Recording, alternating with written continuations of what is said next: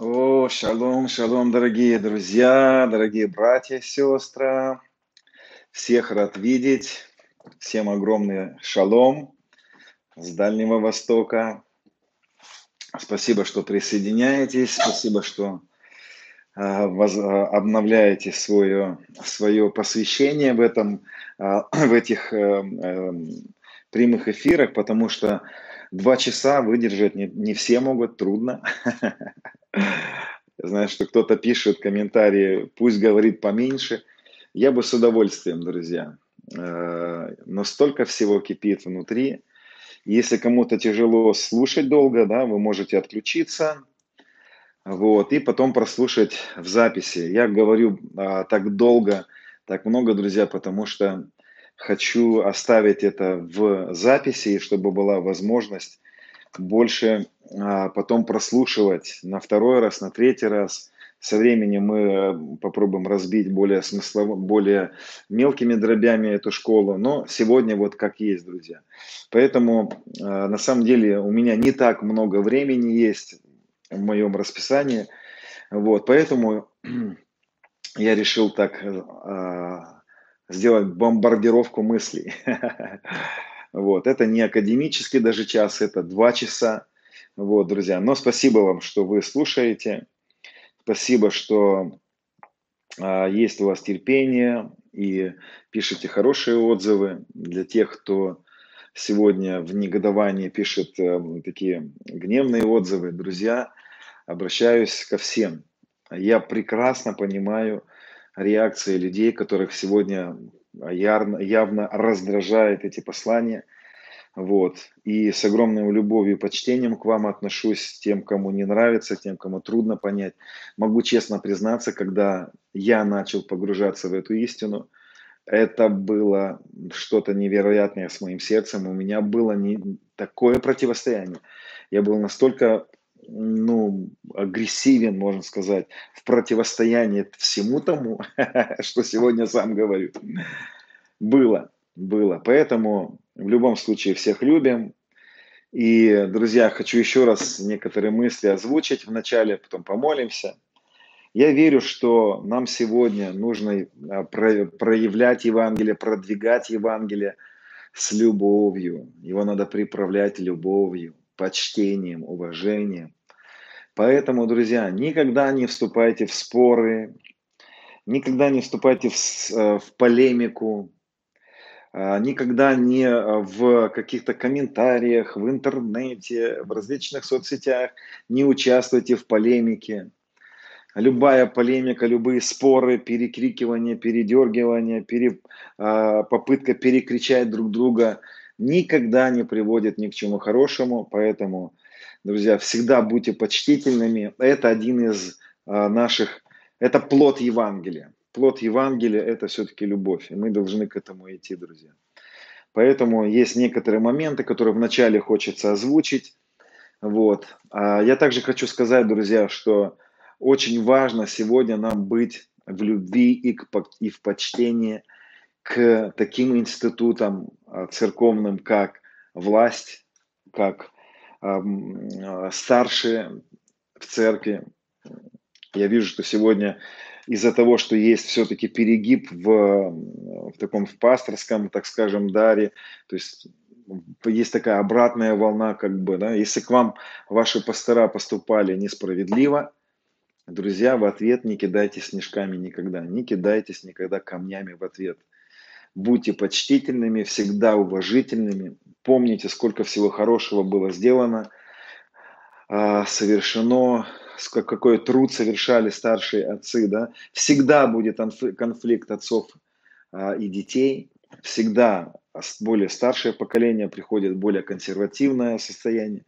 Молодое поколение всегда более реформаторское настроение. И это может привести нас к, к серьезному такому, я считаю, греху даже, когда младшие могут непочтительно относиться к старшим, вот, или независимо от того, что старшие могут сегодня каким-то образом не понимать, не принимать. Друзья, я хочу вас просить, я хочу вас, как Павел пишет э, Тимофею, заклинаю, я не колдую, но Павел так говорит, слово заклинаю, по-другому можно перевести как умоляю, прошу вас. А, друзья, те люди, которые пришли к Евангелию, пришли к истинной, завершенной работе Христа, а, будьте мудрыми в уважении к сегодняшней церкви, какая бы она ни была. Это церковь Христова, ее надо любить, уважать, ценить, ожидать, когда церковь Христова будет подниматься. Вот. Нужно с огромным уважением и почтением относиться к тем людям, которые стоят впереди нас, над нами. И эти институты а, управления церковью не, не упраздняются тем понятием, что мы во Христе. Знаешь, я во Христе, поэтому все, до свидания. Нет, так нельзя делать. Писание очень много об этом говорит. Это больше похоже где-то на больше притчи жизни уже, но немножко не касается нашей темы. Но я сегодня вижу, что присутствует это, и это очень важно озвучить также людям, которые погружаются. Будьте мудрыми. Я знаю, что противостояние будет. Старший брат никогда не будет принимать младшего в его благодати. Старший брат всегда будет зарабатывать козленка, и он будет а, недоволен тем, что этот э, все по благодати принимает даром. Это противостояние всегда будет, поэтому любите церковь, ожидайте, что церковь будет развиваться, прогрессировать. Ожидайте, что Господь будет работать, продолжать с церковью в разных сферах, в старших, в младших и так далее. Но не идите на компромисс с Евангелием. Ни за что и никогда. Нельзя идти на компромисс с Евангелием. Друзья, я видел сон какое-то время назад, а, этот сон был интересный. Я услышал во сне такие слова. Идет глобализация церкви. Но вам нельзя в этом участвовать. Я проснулся от этих слов, потому что я не знал этого слова, я не знал, что такое глобализация. Ну, я слышал это слово, но к своему стыду я не знал значения этого слова. Я проснулся, думаю, идет глобализация церкви, но нам нельзя в этом участвовать. И я начал исследовать, что значит слово глобализация. И знаете, глобализация – это процесс единства. Это попытка ложного единства. Это, это, знаете, такое, есть понятие либерализм, он сегодня врывается в церковь, либеральное мышление, когда единство пытаются создать на, а, знаете, на принятие разности друг друга. Ну, когда вот в Европе, допустим, говорят, давайте мы будем едиными, давайте всех уважать давайте не будем друг друга уважать. И вот и начинают уважать то, что и не надо уважать. Да? И вот Европа, допустим, сегодня глобализацию переживает. Вообще весь мир переживает глобализацию. Это отказ от ценностей. Глобализация – это отказ от важных ценностей какого-то, какой-то семьи, народа, общества в угоду общему единству. Поэтому, друзья, я верю в единство церкви, но я верю в единство духа. Я верю, что единство не, не с, с, а, производится и не создается через давайте мы друг друга не будем обижать, а давайте мы придем к одному учению. То есть это все глобализация, когда пытаются добиться единства через а, одинаковость. Это раз. И через а, знаете, давайте будем вот, эм, станем одинаковыми, откажемся от разностей, мы создадим одно учение, и это будет, кто не подходит под это учение, он как бы выпадает из единства. Поэтому, друзья, я верю в единство церкви, но я не верю в глобализацию. Я верю, что а, нужно быть любящими людьми, терпеливыми, но одновременно не идти на компромисс ради единства. И это искусство, потому что ты можешь не идти на компромисс даже со своим мужем, если он тебя убеждает поступать несоответственно с истиной. Да. Мы видим, что Петр стоит перед, а, перед Синедрионом, не запрещает ему проповедовать Евангелие. Он говорит, мужи, братья, вы же знаете, что слушать надо больше Бога, чем вас. Хотя и вы тоже уважаемые – Поэтому, друзья, здесь такой очень важный момент. Да, нам не нужно идти на компромисс с а, Евангелием, нам нельзя компромиссничать здесь, но нам одновременно нужно оставаться в позиции почтения к людям, к церкви и так далее. Вот. И это очень так важно, да, то есть нам не нужно э, жертвовать, ну, допустим, такой момент может быть. Э, если ты, значит, Э, откажешься от этого понимания о том, что вот от завершенной работы, тогда мы будем с тобой дружить. такая глобализация. Нет, давайте будем, будем едиными во Христе, а дадим возможность, свободу каждому из нас где-то выбирать. Да? Но, хотя, конечно, нам в следующие годы этого не позволят. То есть будут пытаться создать единство через глобализацию, через э, так, похожесть определенную, через э, удаление каких-то разностей и так далее. Хорошо, не буду здесь больше затрагивать эту мысль. Это почему я озвучиваю сегодня в начале это, потому что мне задают вопросы. И я думаю, что очень важно мне подчеркнуть, что я не, не в коем случае не хочу привести к э, какому-либо, какой-то либо форме, знаете, такого бунта, непочтения и так далее в теле Христовом. Но одновременно я уверен, что нельзя идти на компромиссы.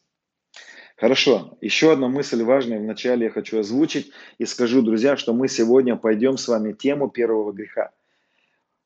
А, эта тема очень непростая, и опять придется, знаете, где-то переворачивать свое мышление.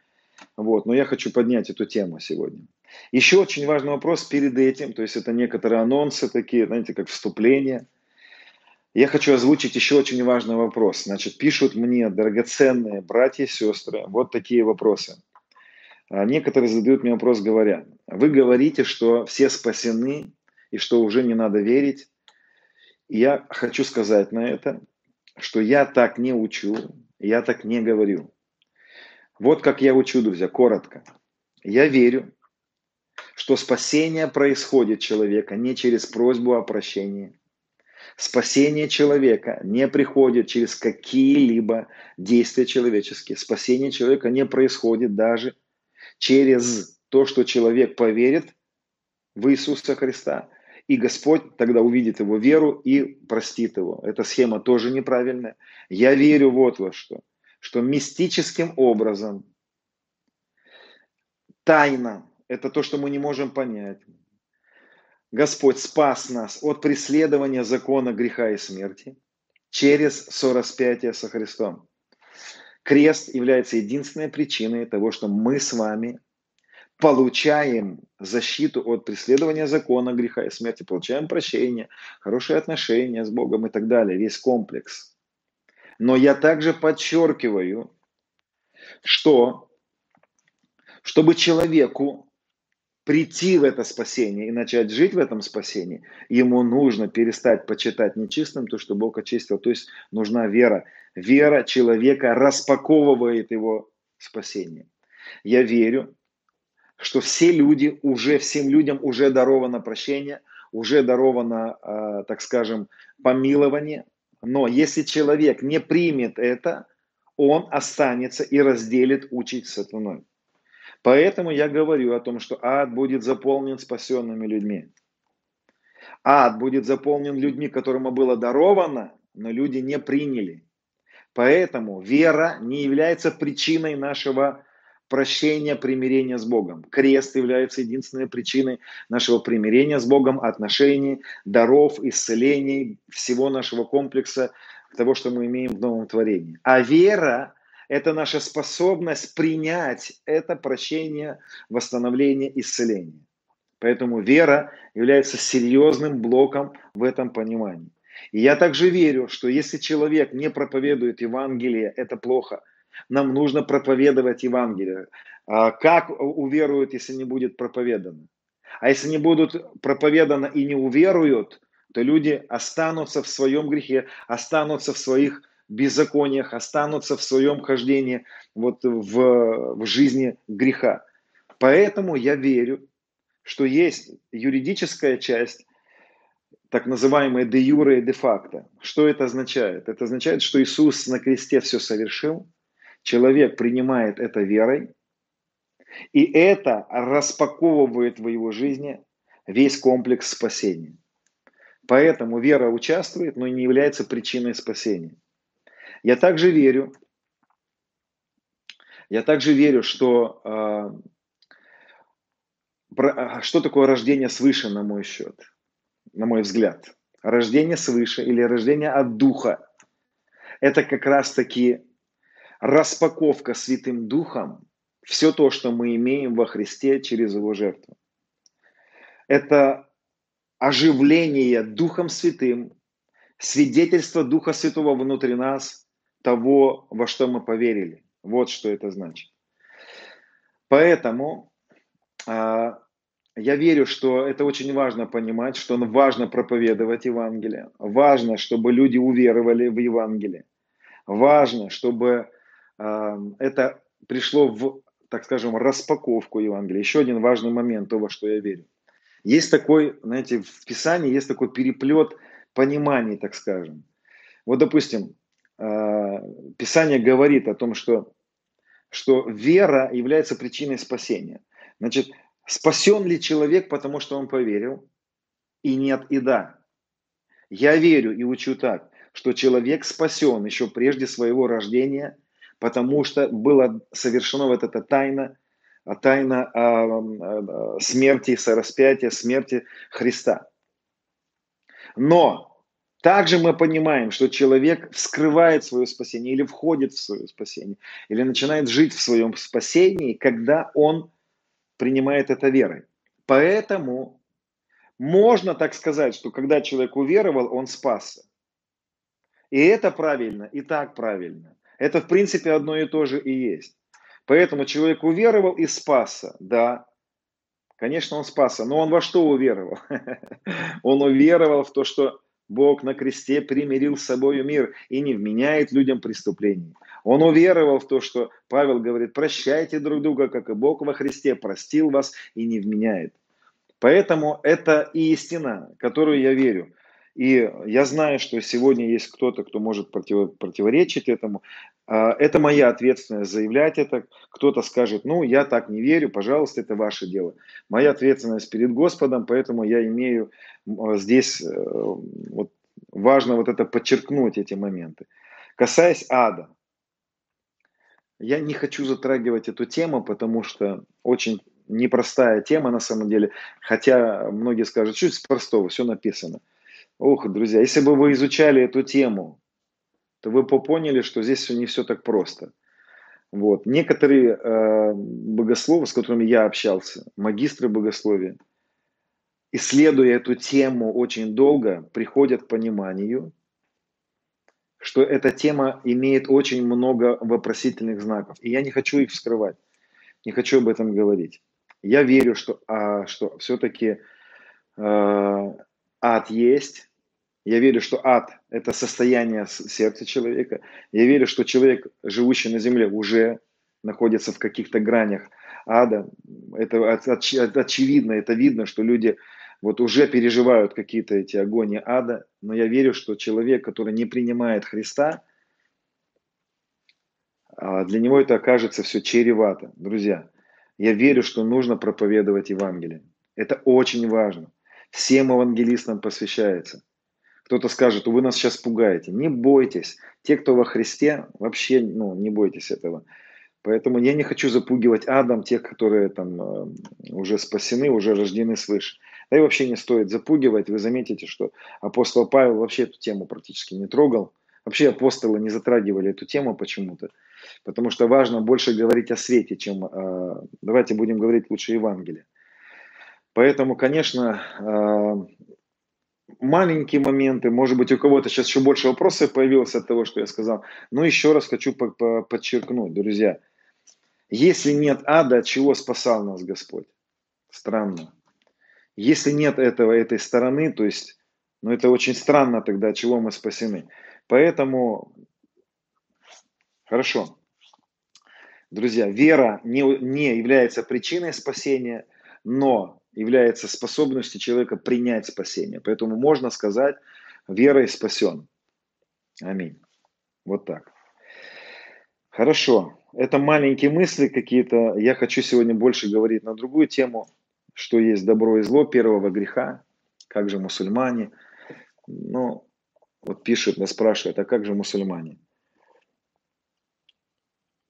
А, друзья, я не хочу сейчас эту тему поднимать, потому что э, эти вопросы, знаете, их нужно оставить на самом деле сейчас. Вот в, в понятии вот этой богословской позиции завершенной работы, это не стоит поднимать сейчас эту тему. А, почему? Потому что это все-таки а, есть такой целый блок как в богословии, который называется тайна, богословская тайна. Есть что-то приоткрыто, вы знаете, может дверь быть на растопашку открыта, и ты можешь зайти в эту комнату или рассмотреть то, куда тебя зовут. И это истина о спасении, это истина о исцелении, о совлечении греховных. То есть есть много тем, которые на растопашку открыты. Есть темы, которые в богословии считаются так, что их только, они только приоткрыты. И это сделано специально. Поэтому, знаешь, ты можешь в такую щелочку посмотреть, сказать, о, я вижу, что ад есть. Кто-то посмотрит, скажет, ада нет.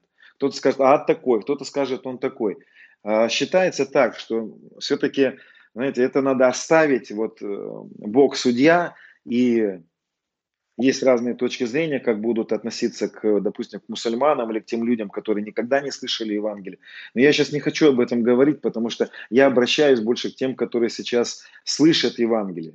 И поверьте, нам сейчас не нужно спорить о том, что есть ад или его и нету, в какой ад, где он, что это. Нам не нужно это, это не принесет назидания. Я считаю, что это не приносит назидания сейчас для а, вот этой теме завершенной работы, потому что я слышу сегодня этот спор, и много вопросов мне задают. Поэтому я в, своем, в своих посланиях избегать буду эту тему, хотя я в ней э, исследовал эту тему, но не хочу о ней говорить, потому что слишком много вопросительных знаков, и слишком много мы пожнем здесь, знаете, каких-то противоречий больше. Никому ничего друг другу не докажем.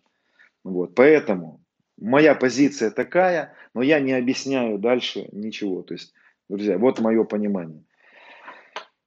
Вот. Хорошо. Давайте помолимся и, и просто погрузимся в истину. Господь, благодарим Тебя.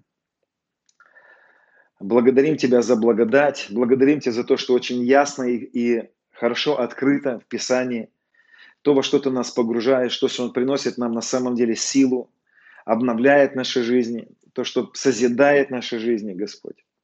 Мы знаем, что Ты благ, и мы знаем, что у Тебя а, уже все решено. И мы благодарим Тебя за ту часть, которую Ты сегодня нам открываешь. И, Отец, я благодарю Тебя за каждого, кто слушает, и молюсь Тебе, чтобы мудрость пришла. Я молюсь Тебе, чтобы, а, чтобы было высвобожден дух премудрости и откровения. Я молюсь Тебе, Господь, чтобы Ты открыл и вскрыл эти противоречия и дал нам ясность и понимание. Аминь. Хорошо, друзья. Я хочу еще одну маленькую мысль сказать. А, иногда спрашивают, пишут мне некоторые люди, да, сообщения, драгоценные братья и сестры, драгоценные. А, все драгоценные. Знаете, нет ни одного человека, искупленного Христом, избранного Христом, который не был бы драгоценен и прекрасен в глазах Божьих.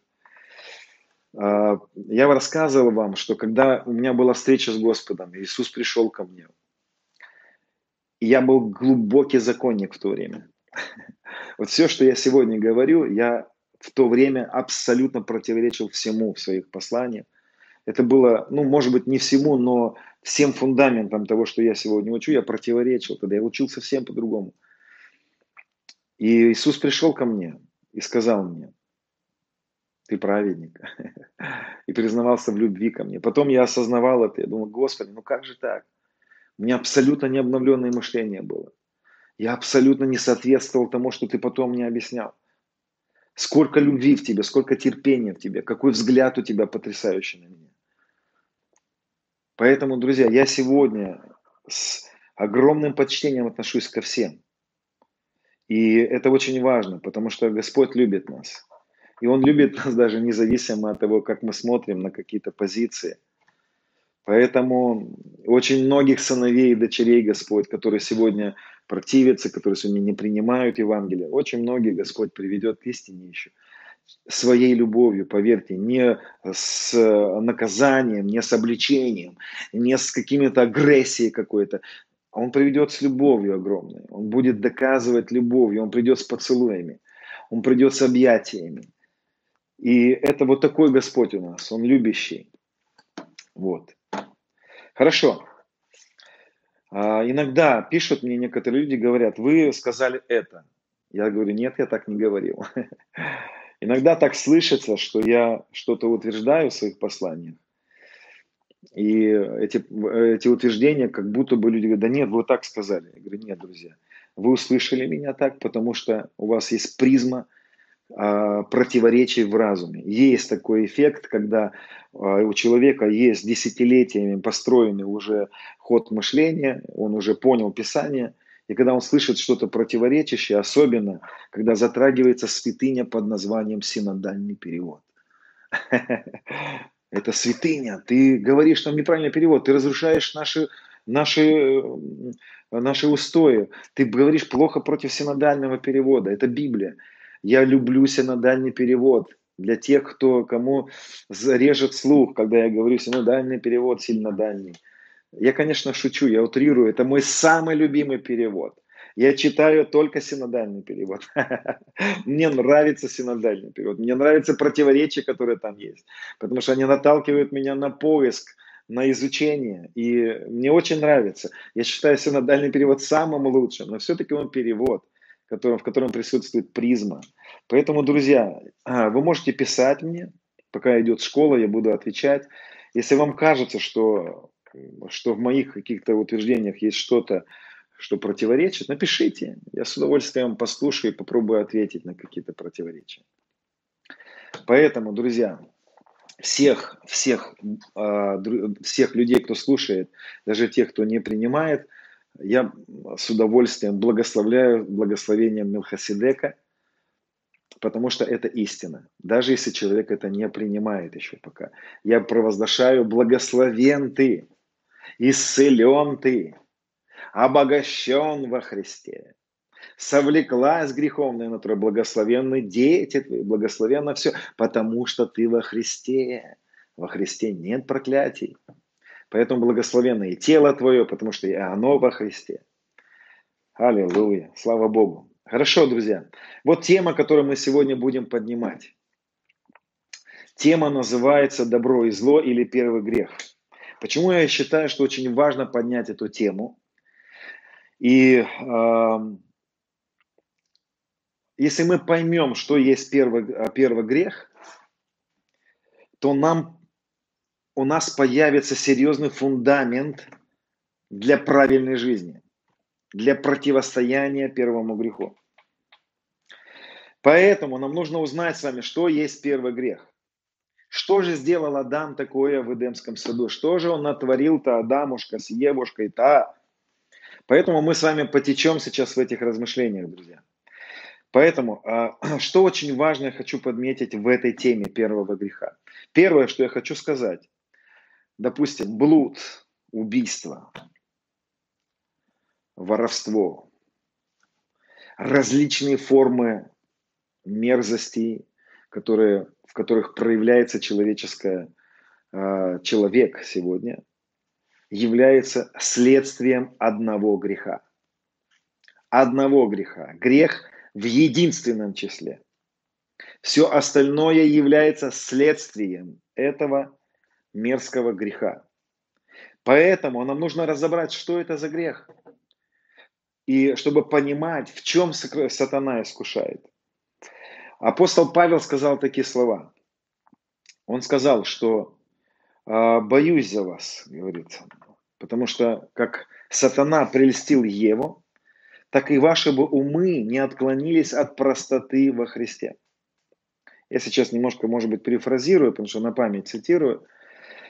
Вот. И а, о чем же говорит Павел здесь? Он сравнивает искушение. Еще раз смотрите, Павел говорит, что как бы ваше, ваш ум не отклонился от простоты во Христе. Он говорит, боюсь, что как сатана искушал Еву, так и ваш ум не отклонился бы от простоты во Христе. Что? То есть, начинаем раскручивать эту ниточку. Мы говорим о завершенной работе Христа, друзья. То есть, Павел имеет в виду, что он считал, что искушение Евы похоже на то, что чтобы церковь не отклонилась от Евангелия, от простоты во Христе. Друзья, Павел считал, что искушение церкви тогдашней, когда жил Павел, заключается в том, чтобы от, отойти от Евангелия, отойти от того, что произошло во Христе. Значит, Ева и Адам совершили подобные вещи. Да? Поэтому, друзья, смотрите, что происходит интересно. Мы с вами попробуем а, окунуться вот еще в мысль Мелхасидека, священства Мелхасидека. Вот. И на самом деле интересно, что а, тема священства Мелхасидека и тема нового творения – это одна и та же тема.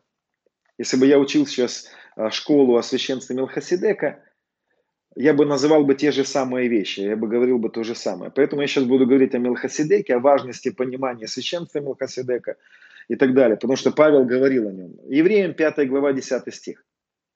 «Быв начертан от Бога, начертан от Бога, извиняюсь, быв наречен от Бога первосвященником по чину, по чину Мелхасидека, о сем надо было говорить намного, но трудно истолковать, потому что вы сделались неспособны слушать. Представляете, да? То есть Павел говорит еврейскому народу, послание к евреям, что надо говорить о Мелхасидеке много, но это трудно истолковать, а вы сделались неспособны слушать. Почему я говорю по два часа? Потому что способность слушать является одним из самых главных возможностей понять эту тему о священстве Милхасидека. Дальше или о новом творении. Это одно и то же. Потому что Иисус и а, как Милхасидек, и мы как новое творение во Христе, это есть, вот это, сами, ну, вот это одно и то же. Дальше. Судя по времени, вам надлежало быть учителями, но вас снова нужно учить первым началом Слова Божьего. И для вас снова нужно молоко, а не твердая пища. Всякий питаемый молоком не сведущ в слове правды. Друзья, сейчас пишут комментарии. Я вот постоянно прошу, чтобы комментарии не писали во время того, как я говорю, потому что я не читаю комментарии, это во-первых, потому что я говорю, да. А во-вторых, а, вы отвлекаете немножко ну, людей, то есть вы послушаете лучше, да. Комментарии напишите под, под видео, я потом буду отвечать каждому. Постараюсь. Поэтому, друзья, внимательно будьте и не пишите комментарии, хорошо? Судя по времени, вам надлежало быть учителями, но вас снова нужно учить первым началом Слова Божьего. Для вас нужно молоко, а не твердая пища. Всякий питаемый молоком не сведущ в слове правда. Интересно. Люди, которые питаются молоком, они не понимают в слове правда. Что такое правда в слове правды? Непонятно. Интересно, что слово правда, цадик, слово цадик, что переводится как праведность. Мелхецадик. Мелхецедек. Мелхеседек – это два слова. Мелех и цедек. Мелех – это царь, цедек – это э, праведник или царь праведности, царь правды. И слово правды очень важно разобрать, но мы будем разбирать его на следующих темах. Поэтому твердой пищей Павел называет истину о праведности. Хорошо, твердая пища свойственна совершенным. Слово совершенным, телио, мы говорили с вами. Это слово телиос или телио, ну, по-разному, я в разных источниках, в разные находил звучание этого слова. Это слово Иисус говорит, когда висит на кресте, телио, совершилось. То есть, а, твердая пища – это откровение о священстве Милхасидейка, это откровение о том, что мы новое творение – это твердая пища. Это откровение о том, что мы единение со Христом находимся, о том, что уже все совершилось. Поэтому некоторым трудно это принять. Но дальше смотрите. А, твердая пища свойственна совершенным, и у которых чувства навыкам приучены к развлечению добра и зла. И здесь интересно заметить, что Павел говорит, а я верю, что послание евреям написал Павел, это мое, я не утверждаю, я верю так. Я, я говорю, смотрите, Павел говорит о том, что а эти люди, у них есть навык в развлечении, в понимании, что есть добро и зло. Где мы встречаем эту фразу «добро и зло»? Или «зла и добра», «добра и зла»? То есть люди, еще раз внимательно, люди, у которых есть понимание, они приучены, у них есть развлечение, понятие добро и зло, этим людям свойственна твердая пища. Эти люди начинают понимать истину больше. Поэтому, если Павел говорит, что нам нужно научиться различать или понять, что есть добро и зло, А ссылка идет к первому греху, потому что дерево, с которого съел Адам и Ева, называется дерево добра и зла. И нам надо прийти к развлечению, к пониманию, что есть добро и зло. Просто я таким образом сейчас доказываю непростым. Да?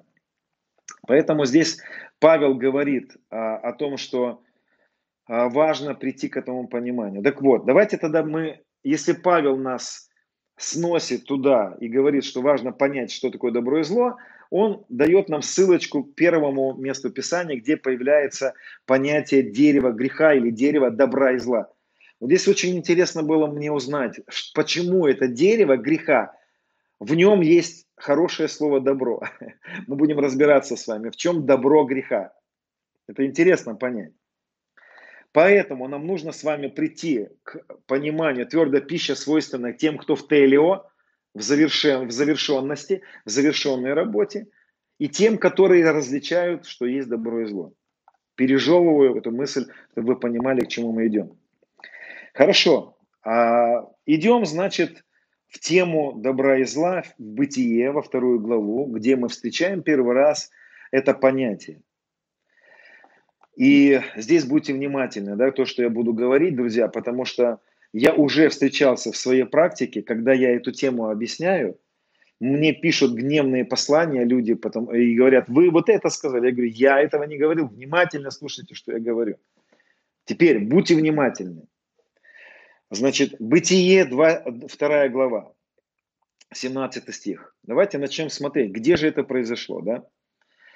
Господь говорит Адаму, а от дерева познания добра и зла не ешьте от него. Ибо в день, в который вы вкусишь от него, смертью умрешь. И в день, в который ты вкусишь от него, смертью умрешь. Интересно, что он говорит ему в день, который ты вкусишь, Адам, а не Ева. Поэтому, если бы Адам не съел бы вместе с Евой, история бы разворачивалась по-другому, но это ладно. Ответственность лежала на Адаме. Всегда ответственность лежит на мужчинах в семьях. И это очень важно понимать. Дальше читаем. Змей был хитрее всех зверей полевых, которых создал Господь, Бог. И сказал змей жене, подлинно ли сказал Бог, не ешьте ни от какого дерева в раю. Это уже первая ложь. Враг приходит с ложью. И здесь мы сейчас начинаем разбирать, в чем было, что есть дерево добра и зла, и что же сделала Ева в первую очередь. И сказала жена змею, плоды с деревьев мы можем есть, только от плода, который среди рая, Бог сказал, не ешьте и не прикасайтесь к ним, чтобы вам не умереть. И сказал змей жене, нет, не умрете, но знает Бог, что в день, который вы вкусите их, откроются глаза ваши, и вы будете как боги, знающие добро и зло. И увидела жена, что дерево хорошо для пищи, что оно приятно для глаз. И вожделенно, потому что дает знания. И взяла плодов его и ела, и дала также мужу своему, и он ел. И открылись глаза у них обоих, и узнали они, что они наги. И сшили себе смоковные листья, сделали себе опоясание, услышали голос Бога, Господа Бога, ходящего в раю во время прохлады дня, и скрылся Адам и жена его от лица Господа Бога между деревьями. А, дальше. «И возвал Господь Бог Адаму и сказал ему, где ты?» Вот на этом тексте я закончу, я тут ну, выборочно немножко читаю, да? Но вы знаете эту картину. Так вот, что же, на мой взгляд, происходит в этот момент? Первое, то, что важно заметить, что сатана, а, обращаясь к Еве, говорит ей такие слова. Нет, не умрете, но знает Бог, что в день, который вы вкусите, откроются глаза ваши, и вы будете как боги. Я знаю, что такая есть официальная такая, может, самое распространенное понимание этого места Писания, и я к ней очень с уважением отношусь, но не согласен с ней. Значит, понимание такое есть, что якобы Адам захотел стать Богом, и в этом был его грех. То есть первый грех – это захотеть стать Богом. Что-то в этом есть. Но все-таки вот что я считаю. Смотрите, первое. Когда сатана обращается к Еве, первое, что он делает, он ее обманывает. Первое, то, что есть в запретном, а, запретный плод, это принять ложь. Но какую ложь? Первая ложь, я сейчас попробую вам рисовать на своей досточке. Вот, буду рисовать пытаться. Смотрите, первая ложь, которую Адам принимает, или Ева принимает. Первое, я нарисую язык змея, я всегда так это рисую. Язык у змеи раздвоенный, да. И здесь мы напишем добро, а здесь зло. Вот что есть добро и что есть зло. Как у язык, язык у змеи раздвоенный, так и грех, он состоит из двух частей. Первое – зло. В чем зло? Первая часть греха. Зло в том, чтобы принять искажение истины. Пока уберу. Первое зло с греха, с дерева добра и зла, это принять искажение истины, искаженность принять, ложь принять. Так вот, что же приняла Ева? Какую ложь она приняла? Первая ложь, которую она приняла, это искаженный образ Бога. Поэтому первая часть греха – это принять искаженный образ Бога, Отца. Что делает? Как он искажает образ Бога? Он говорит, Ева, я сейчас вот своими словами, он говорит, Ева, да на самом деле он вообще и не такой, как вы о нем думаете. Он знает, он не, вообще не хочет, чтобы вы были как он.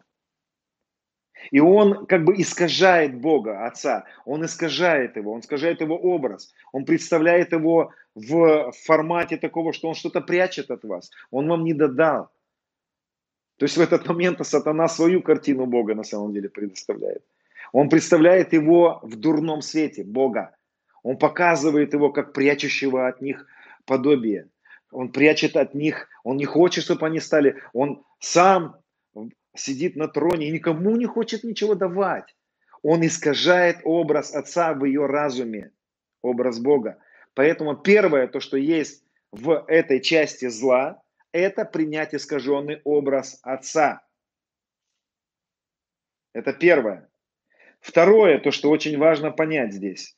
Второе, а, сатана искажает истину или искажает истину о человеке. Поэтому, еще раз повторю, первая часть греха, зло, это принять ложь. Первая ложь о отце. И, кстати, эта ложь потом принятая Адамом. То есть, ну поймите, друзья, вот этот плод дерева, да, мы сейчас говорим, что это какое-то было яблоко, допустим. Нет, это, было, это был прообраз как бы, да, то есть это реальное дерево, но это дерево несет информацию какую-то.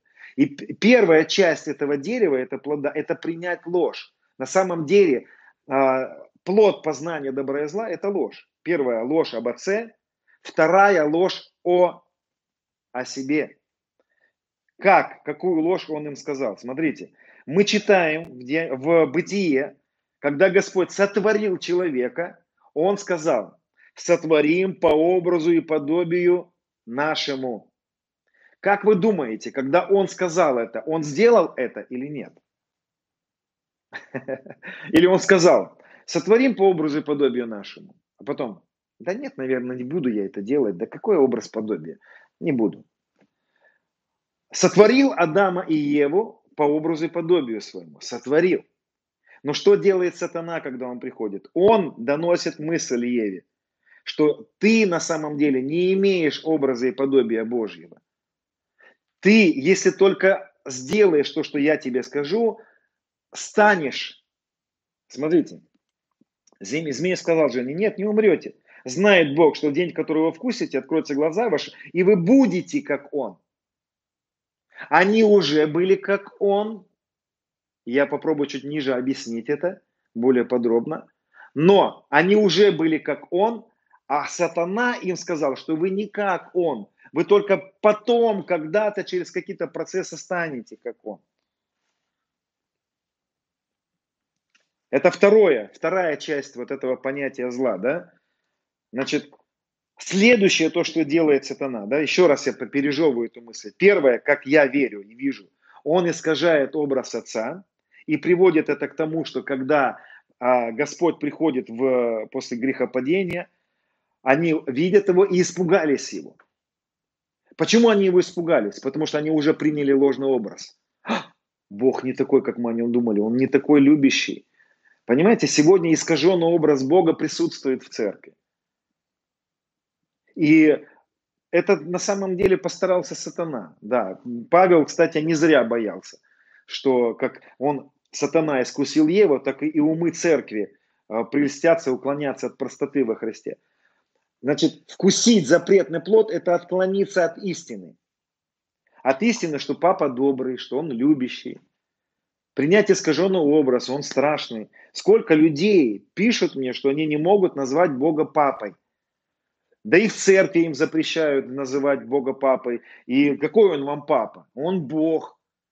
Ну, не знаю. Дух Святой свидетельствует во мне, что он папа. Ава, папа, папочка. Но нет. Искаженный образ Бога присутствует в сегодняшней церкви. И люди прячутся за деревьями, боясь Бога. Да как я могу быть с Ним в единении? Как я могу переживать Бога? Какой Бог? Как Он может быть во мне? Он во какой, а я во какая. Понимаете? Это ложное мышление. Это принять, это принятый запретный плод.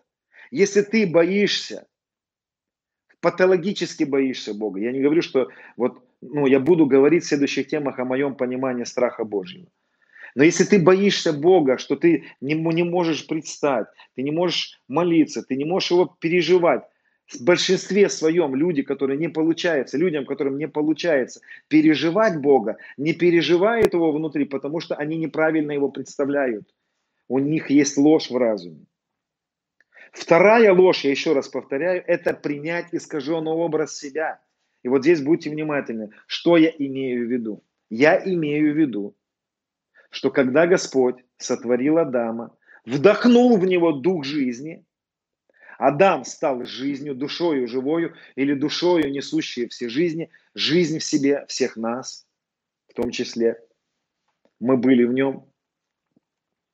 В этот момент Адам был создан по образу и подобию Божьему. Он уже был образом и подобием Божьим. Ему не нужно было стать этим. Он уже был этим.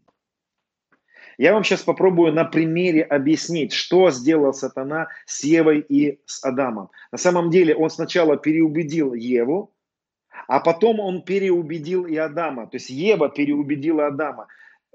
Почему Адам съел запретный плод? Что там происходило? Она ему дала какое-то яблоко, он съел? Да нет, она его убедила в, своих, в своем образе мышления. Вот что было для Адама неправильно. Он принял образы неправильно, он принял ложь от Евы. Я вам сейчас на примере объясню. Допустим, мой сын, видя, что он еще не сформировался, смотрите, мой сын в своем, вот он когда маленький был, родился, все, в нем был уже мужчина, в нем был уже отец заложенный.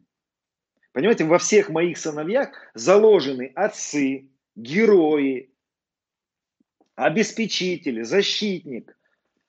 В нем уже все есть. Вот в ребенке в любом уже все заложено – и Адам, он был, это мое понимание, Адам был носителем в себе всего образа и подобия Божьего. Но ему нужно было вырасти в этом. Вырасти как? Как когда-то вырос Иисус. Иисус что делал до 30 лет? Он возрастал в премудрости, в познании премудрости. Он возрастал в любви Бога. Зачем Иисусу нужно было в этом возрастать? потому что Отец заложил эти принципы возрастания во все.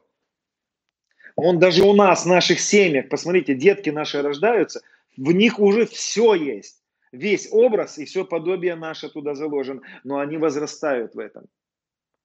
И представьте себе, если бы мой сын вдруг принял бы такие мысли, что он не является моим сыном, и он не похож на меня, и он не имеет моих ДНК, он не имеет принадлежности к моей семье. Представьте себе. Это ложь, которую бы он принял. Вы видели, сегодня есть такие передачи, которые а, а, проверяют на тесты, да, вот такие мыльные оперы современные, да, где приходит а, там какая-нибудь женщина и говорит, я не знаю, вот это мой ли отец, а это ли мои или братья, я сомневаюсь, вот и они сомневаются в своем родстве, и потом там этой передаче выносят конверт с ДНК, они говорят, да нет, до сто процентов это ваш отец. Вот такое бывает, что, как, что некоторые люди вдруг начинают сомневаться, а вдруг я подкидыш, а вдруг я не в этой семье, вдруг в детском доме меня подменили, А вдруг я не имею причастности? А вдруг я не имею причастности в, в образе и подобии? Нет, я, наверное, не оттуда. Понимаете, что сделал сатана? Он превратил детей Божьих в Маугли. Он уговорил их, что они не имеют ничего общего с отцом и не имеют в себе образа и подобия. Я объясню, почему он это сделал, как он смог это добиться. Это другая мысль. То есть, что он сделал? Он стянул их с их бытия, с их рода, с их ипостаси, с их единения с Богом, с их вот, ну, с Адама и Ева, с их вот этим единением, пониманием, кто они в уровень, да вы не такие. Да вы еще только станете, как он, если сделаете то, что чуть ниже я скажу. Понимаете? То есть, что он делает? Искажает образ отца и стягивает Адама и Ева с уровня понимания, кто они. Вы скажете, а где это, как это нас касается? Да очень просто. Сегодня очень много, когда дети Божьи, они их стащили в уровне понимания, кто они. Их украли, украли у детей Божьих э, понимание, кто мы. Почему я назвал эту школу откровения а «Я новое творение во Христе Иисусе»? Посмотрите, мы во Христе уже, мы с Ним одно, но постоянно я вижу, как религиозный мир стягивает и говорит, да нет, да мы еще не одно с Ним. Это еще когда-то потом, и нам еще надо достигать этого и так далее. И я вижу, что сегодняшняя церковь, она вкусила этот запретный плод, она ушла от Евангелия, она ушла от осознания того, что Он совершил для нас. Кем мы стали во Христе? Мы совоскресли со Христом, мы с Ним родились уже, мы с Ним одно и так далее. У нас уже есть это подобие, образ и подобие уже есть в нас. Но я учу и я верю, что в этом образе и подобии нужно вырасти еще, возрастать. Я говорю о том, что я верю, что возрастание в этом подобии, так скажем, да, возрастание происходит двумя способами как минимум. Это пребывание в любви Отца и познание истины. Ты познаешь, кто я. Давайте другой пример приведу. А, ребенок, который вырос в дворце, является сыном царя. Вдруг где-то он вышел на улицу, и вдруг его соседские мальчишки решили над ним поиздеваться. И они ему сказали, да ты вообще на самом деле это и не из этой семейки, да ты подкидыш, да, ты не имеешь принадлежности к этому роду и так далее. И вот этот обман, который приходит, так я, я, я с ним одно или не одно. Да, друзья, мы с ним одно и имеем с ним один род, я верю. Я верю и учу так, что мы с ним, мы вплетены в Троицу, и мы являемся образом и подобием. Но нам с вами нужно вырасти в этом еще. И этот процесс очень важный на самом деле.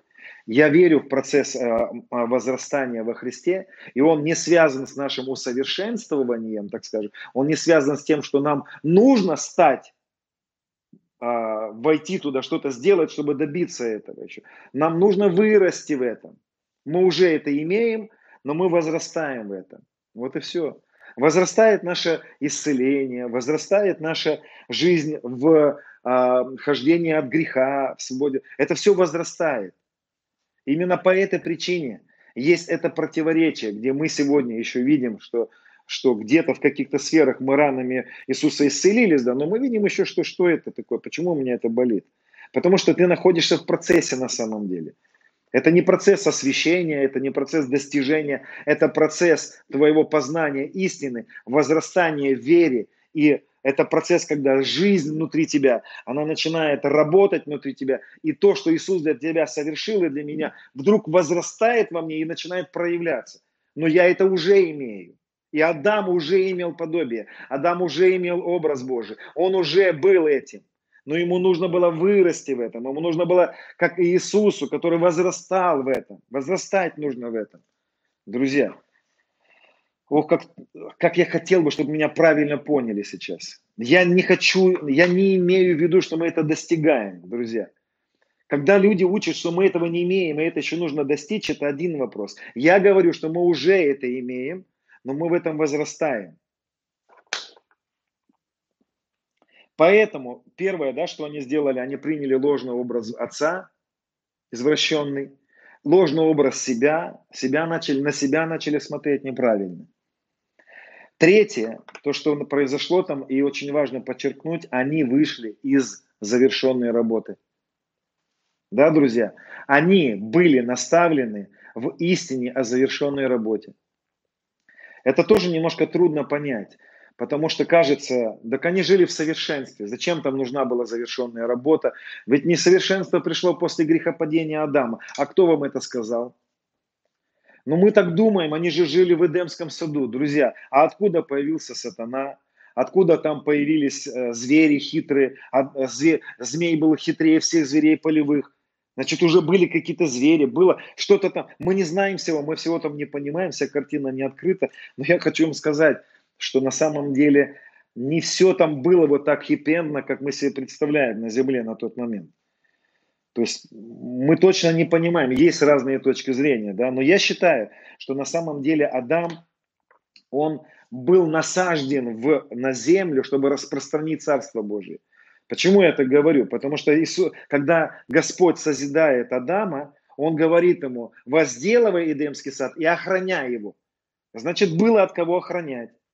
Зачем я это говорю, друзья? Я говорю это для того, чтобы мы понимали, что на самом деле в, в то время этот, тот мир нуждался в распространении Царства Божьего. Было, как, была какая-то испорченность, было от чего сохранять, было от чего охранять Эдемский сад. Что Господь сказал? Возделывай, охраняй и владычество. Слово владычествуй по-другому можно было бы объяснить, как насаждай владычество, распространяй владычество. На земле было, было какое-то, что-то было, происходило – в чем нуждалась земля? Земля нуждалась в Адаме, который должен был вырасти в своей миссии, вырасти в познании, в любви Бога и распространить, завладычествовать на земле, распространить Царство Божье. Не правда ли похоже на нас сегодня? Мы сегодня ждем второго пришествия, хотя от нас Господь ждет, чтобы мы выросли в сыновей, выросли в познании того, кто мы, выросли в любви Его, распространили Царство Божие, распространили здесь свет среди тьмы. А мы все ждем второго пришествия. Скорее бы он нас забрал отсюда. Второе пришествие будет, я верю в него. Но я верю, что до второго пришествия мы увидим то, чего не видела эта земля. Мы увидим проявление сыновей. Сыновья уже есть, но они еще не понимают, что они сыновья. Они не понимают, что им дано во Христе. Они не понимают, что оно новое творение. Сыновья еще сегодня не понимают, кто они и что им дано. Поэтому сыновьям Божьим сегодня нужно вырасти в познании Бога, в любви Божией, в познании той натуры, которая им дана, познание того, что мы под главой Христом один новый человек, что мы уже в славе, что у нас это уже есть. И это определенный процесс. Понимаете, освящение человека не связано с, а, знаете, такой, с усилиями. Я сейчас вот стану кем-то. Нет, ты не, ты не станешь через усилия кем-то. Ты уже в Боге, ты уже его образ и подобие, но тебе нужно, чтобы вырасти в него, войти в покой. Никакие твои усилия не смогут тебе помочь вырасти в подобие, да, стать как Отец. Иисус что сказал? Будьте как Отец ваш Небесный, то есть станьте как Отец. Вот ваша задача, вот ваша миссия. Вы должны проявить Отца здесь, вы должны стать как Он. Это еще какой-то вот... Как этот процесс происходит? Мы что, должны как-то особенно напрячься? Нам нужно взять какой-то пост, нам нужно больше молиться. Друзья, молитва – это следствие, а не причина.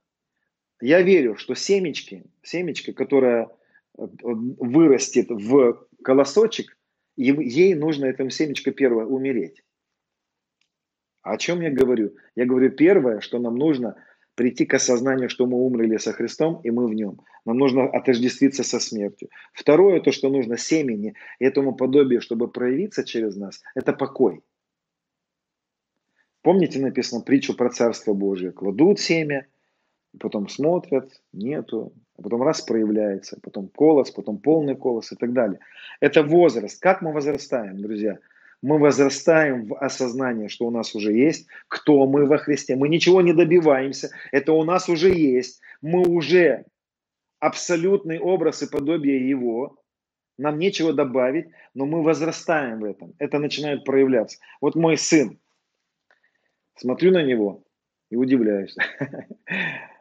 И сегодня у нас был такой момент в семье, я подошел к жене своей, обратился и говорю, посмотри, он весь в тебя, он похож на тебя.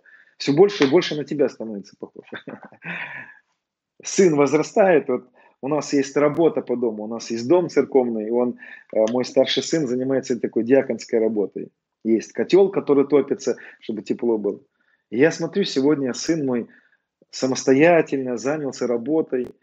И я думаю, Господи, он растет, он возрастает – в нем уже это было, в нем было, в нем заложено мужество, в нем заложен труд, в нем заложен мужчина, в нем заложен, но он раз и возрастает. Это появилось у него, да, но это и было у него. Оно не появилось, оно выросло из него, оно проявилось через него с возрастом Божьим. Поэтому всем нам нужно возрастать. Это, это некоторый процесс, в котором мы как бы в этот образ и подобие вырастаем. Поэтому, друзья, второе, третье, то, что сделал сатана, это в понятии зла. Помните, зло и добро, добро и зло. Это он убедил Еву и Адама выйти из истинно завершенной работы. Он столкнул их на уверенность в видимом мире. В Бытие первой, во второй главе мы читаем, что начинается вторая глава книги Бытие со слов «И совершены небо и земля, и все воинство их, и совершил Бог седьмому дню дела свои, которые он делал, и почил день седьмой от всех дел своих, которые он делал. Слово «совершил» Если вы подсмотрите подстроченный перевод, греческий перевод, то это слово, как вы думаете, какое? Телео. Это то самое слово, которое Иисус говорит на кресте телео. То есть, что сделал Господь? Он зашел в седьмой день, все совершил. Вы скажете, Странно. Если он все совершил и все завершил, откуда там сатана? Откуда звери какие-то хитрее всех зверей полевых? Один из них был змей. Что за какие-то непонятные вещи на земле происходили? Если он все совершил, почему в этом видимом мире были противоречия тому, что он совершил? Друзья, вот что предлагалось сделать Адаму там. И то, что предлагается сегодня и нам сделать. Адам зашел в то, что сегодня мы, нам предлагается. Он зашел в уверенность в невидимом в седьмой день. Что такое уверенность в невидимом? Это когда в видимом мире еще есть противоречие, а Бог говорит, нет противоречия, я все совершил. Кто-то написал мне, вы говорите о том, что произошло совлечение греховного тела. Но я же чувствую грех. Поздравляю, ты не в завершенной работе, ты не в покое. Потому что быть в завершенной работе – это видеть в видимом мире противоречия, но быть уверенным больше в истине завершенной работе, чем в противоречии, чем в видимом мире. Что предложило сделать Адаму? Адаму, Адам был заведен в седьмой день, совершил все, завершил все. Слово совершил, завершил, можно сказать так, привел все к совершенству, доделал, ничего нельзя больше доделать. И ты бы сказал бы, а как это, откуда сатана, откуда это? Вот сегодня то же самое с нами происходит. Мы говорим, ранами Иисуса мы исцелились, через нищету его обогатились. Произошло совлечение греховного тела, не руками творенное. Сатана под ногами, мы во Христе на небе, посажены превыше. И много-много-много текстов Писания, которые написаны. И нам предлагается быть уверены в этой истине. Но сегодня мы видим в видимом мире такое, не, такое несогласие с этой истиной, такое противоречие завершенной работой. И у нас с вами есть сегодня выбор, верить чему? Вот этому миру, миру видимому, верить диагнозу, верить э, счету в банке с минусами, верить вот тому, что здесь в этом мире происходит, верить вот этому видимому или верить тому, что на кресте он сказал, я все совершил. И вот мы сегодня люди, которые заходим в покой его, мы заходим в э, завершенную работу. Как? Верой в то, что его жертвы достаточно, он все совершил. В невидимом мире он все совершил. И вот что сделал сатана с Евой. Он вывел их из уверенности в невидимом, он ввел их в уверенность в видимом. Вы скажете, ну как это, как это понять? Смотрите, что, что сатана совершает с Евой, что он ей говорит, еще раз внимательно. Тема немножко сложная, помните, я вначале говорил, но это трудно истолковать. Сделались неспособны слушать. Чтобы понять эту тему, надо слушать. Поэтому я пережевываю, пережевываю эту мысль. Что говорит сатана? Он говорит, а, знает Бог, что в день, которого вкусите, откройтесь глава, глаза ваши, и вы будете как боги, знающие добро и зло. Увидела жена, что дерево хорошо для пищи, и что оно приятно для глаз. Вожделенно, потому что дает знания. Взяла от плодов его, ела, открылись глаза у них обоих. Да? Смотрите, что произошло в этот момент. Слово «и» открылось, открылись глаза. Здесь как бы написано, что это как следствие, что у них, о, открылись глаза. На самом деле, можно этот текст прочитать вот так.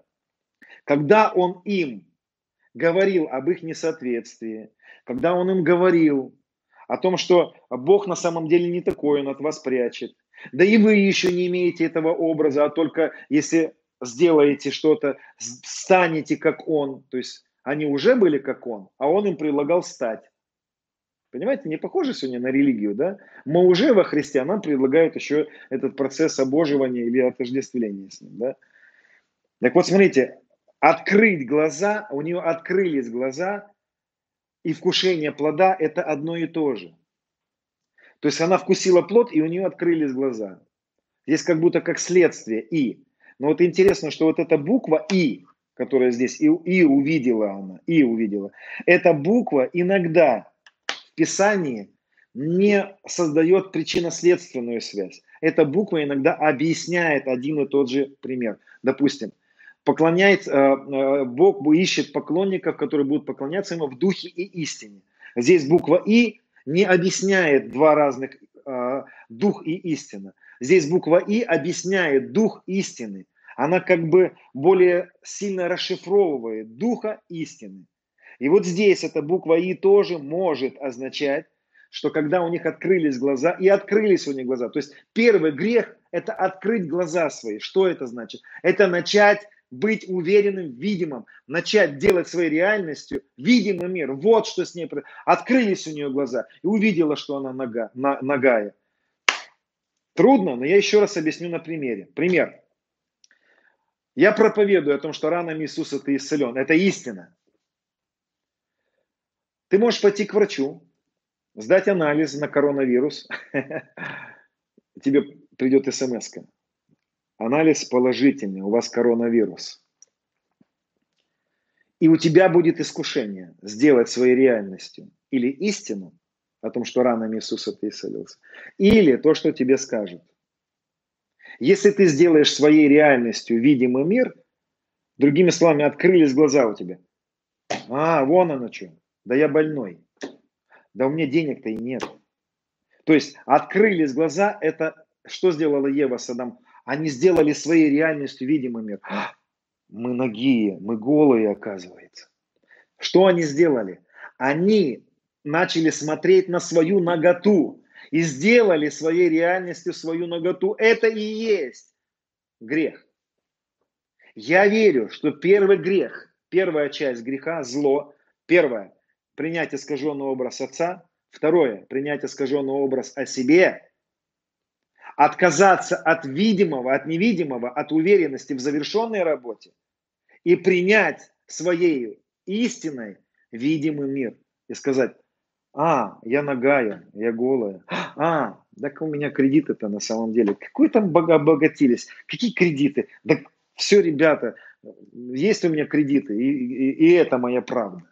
Ну, допустим, есть у меня долги. Да, вот диагноз врача, правда. Вот это и есть принять наготу.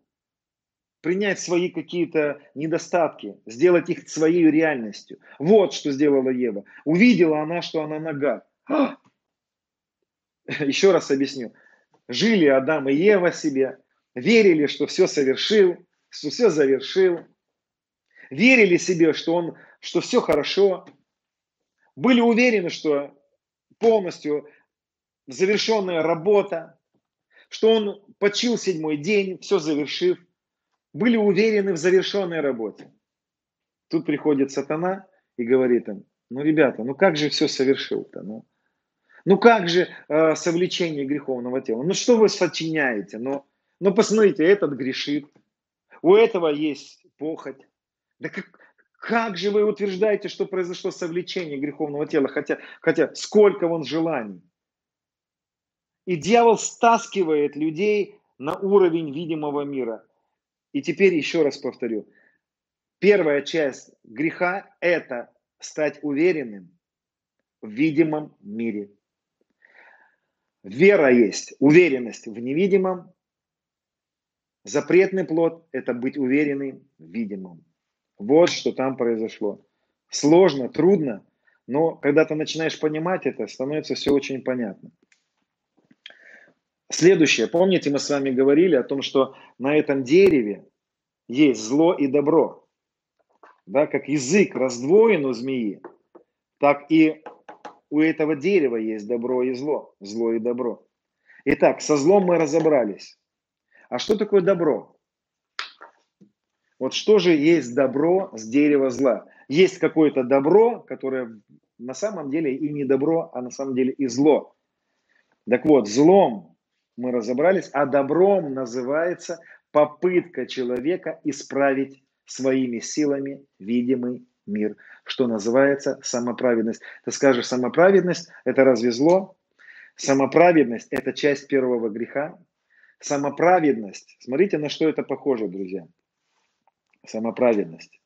Самоправедность Адама и Ева проявилась в том, что они сшили себе смоковные листья и одели и накры, закрыли свою ноготу.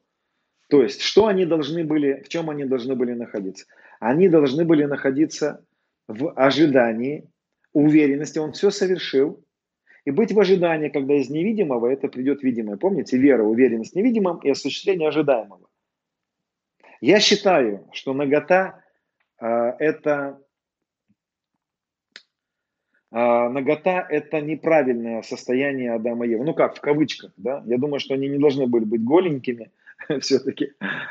Вот. Но они оказались в процессе, где, в процессе, где они должны были быть уверены в невидимом, что у них уже есть, допустим, одежда, да, как бы как прообраз, и в ожидании, когда это проявится к ним. Я не вижу ни одно создание Господа раздетое. Ангелы одетые, Господь в ризах и так далее. То есть это нечто, в чем они пребывали, они были уверены, что у них это есть, но на самом деле они были в ожидании, когда это проявится. И нагота, которая здесь записана, это некоторый прообраз отсутствие чего-то, что хотелось бы на данный момент иметь. То есть, допустим, наготой может быть на данный момент в физическом мире какие-то диагнозы, да, то есть есть диагноз, это может быть прообразом наготы. Но они должны были находиться в уверенности, да. Когда они сшили себе смоковные листья, они проявили вторую часть глупости и греха. Они вышли из ожидания когда из невидимого это придет в видимое, и сами своими силами исправили свою ситуацию. Поэтому смоковными листьями, поэтому Израиль называется смоковницей. Прообраз Израиля – это смоковница, и на самом деле это не очень-то хорошо, потому что Израиль избрал быть самоправедным. Израиль, Израиль а, пытался оправдаться законом. Весь закон говорит о том, что тебе нужно что-то сделать, чтобы... Это синайское мышление. Вообще Синай – это и есть грех пересмотрите первые проповеди в этом, а, в череде этих посланий, да. То есть синайское мышление – это и есть самоправедность, это и есть добро. Почему оно называется здесь добром? Я всегда так объясняю. Смотрите, попытка человека исправить какие-то несовершенства очень часто выглядит добром. Допустим, такой пример, который пережила советская э, Россия и потом Советский Союз. А, известно, что перед революцией, перед появлением коммунизма а, было очень серьезные проблемы в России, там голодали, люди нищета было. Всегда есть вызов в человечестве. И вот коммунизм была хорошая идея, как через человеческие способности исправить несправедливость и так далее. Коммунизм – это самоправедность, это форма самоправедности. Это некоторые политические идеи, это некоторые человеческие идеи, которые становятся причинами исправления того, что не так. Еще раз, друзья, хочу сказать, смотрите, а, самоправедностью или смоковницей, или смоковными листьями в прообразе называются человеческие способности а, человеческие возможности, через которые человек пытается исправить то, что не так, то, что неправильно, то, что не находится в гранях способностей человека. У человека нет этой способности на самом деле. Поэтому смоковные листья – это вторая часть запретного плода, то есть добро. Еще раз, как я объясню, попробую добро. Смотрите, иногда, когда человек, алкоголик, допустим, осознает, что он, ему нужен выход из алкоголизма, он принимает такие решения. Я с завтрашнего утра не буду пить. Выглядит как добро. Родственники могут сказать, ну да, слава богу, молодец, хорошо. Но он пытается своей силой, своим чувством, своей волею исправить эту, эту похоть, это рабство греха. Поэтому добро или самоправедность выглядит как добро, Самоправедность выглядит как добро, но является злом. Все попытки человечества исправить то, что совершено даже Адамом или является самоправедностью, является добром в кавычках. Это и есть. Вот у самоправедности разных формы приобрели. А, самоконтроль, Иногда спорт является самоправедностью. Все формы политических устройств мира, все самоправедность. Все какие-то попытки человека э, исправить этот мир, все это самоправедность. Все. Смотрите, любая попытка человека, кроме креста Иисуса Христа, является самоправедностью. Если мы находим ответ не на кресте, если нам предлагают ответ не на кресте, а предлагают ответ, допустим, подконтрольность, а, брат, сестра, у тебя грех, давай ты станешь э, подконтрольным, мы возьмем на тобой шефство, и ты исправишься. Про Афоню, помните фильм?